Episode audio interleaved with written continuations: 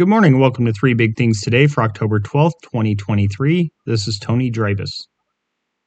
Grains were little changed and soybeans were modestly higher ahead of today's supply and demand reports from the U.S. Department of Agriculture.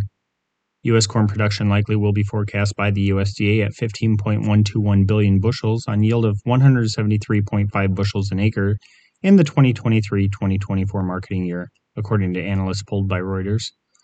The agency last month paid corn output at 15.134 billion bushels at 173.8 mm-hmm. bushels per acre.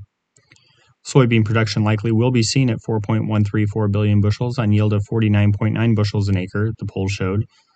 The USDA in September projected soybean output at 4.146 billion bushels on yield of 50.1 bushels an acre. About 53% of the U.S. corn crop was in good, and, good or excellent condition as of Sunday, unchanged week to week the Ag Department said in a report earlier this week. 34% was harvested, up from 23% seven days earlier, and the average of 31%. 89% was mature at the start of the week, up from 82% a week earlier and ahead of the prior five year average of 85%. Some 51% of U.S. soybeans earned top ratings, down a percentage point from the previous week. 43% was harvested, up from 23% a week earlier, and ahead of the normal 37% for this time of year. Corn for December delivery fell a quarter cent to 47 and three fourths a bushel overnight on the Chicago Board of Trade. Wheat futures for December delivery rose two cents to 5.58 a bushel, and Kansas City futures were up a penny to 6.68 and a quarter a bushel.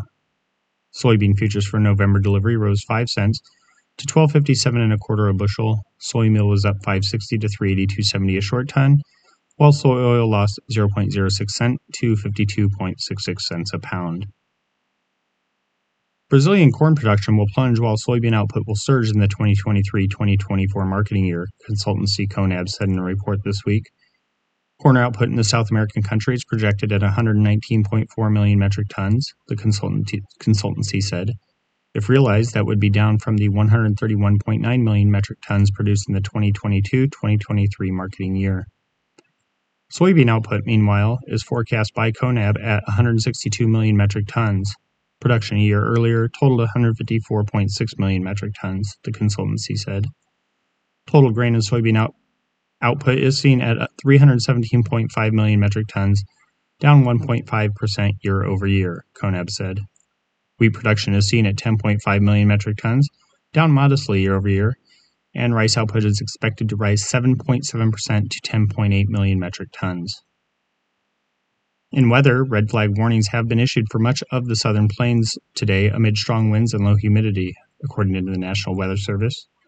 Winds in parts of southwestern Kansas and the Oklahoma and Texas panhandles will be sustained from 25 to 35 miles an hour, with gusts of up to 55 miles per hour expected, the National Weather Service said in a report early this morning.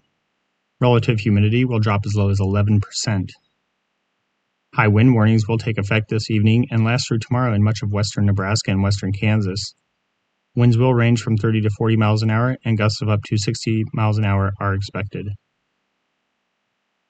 Damaging winds may blow down trees and power lines, the National Weather Service said.